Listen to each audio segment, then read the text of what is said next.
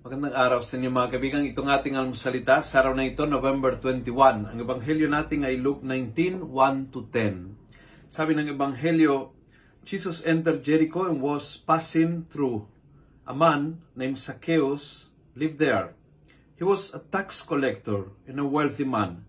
He wanted to see what Jesus was like, but he was a short man and could not see him because of the crowd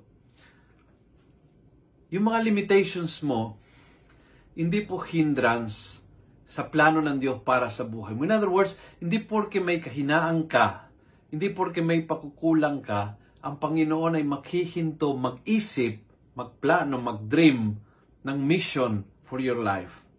Ng mission na magbibigay ng purpose to your life.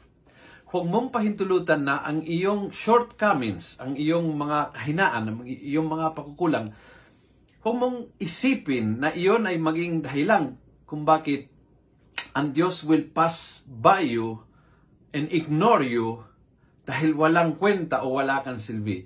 Not with Jesus. Hindi po ganyan ang tingin ng Panginoon sa atin.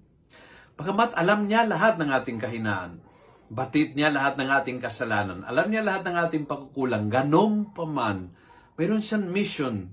He's very willing to call you, to give you an opportunity to give purpose, sense to your life. Huwag mong liitin ang iyong sarili.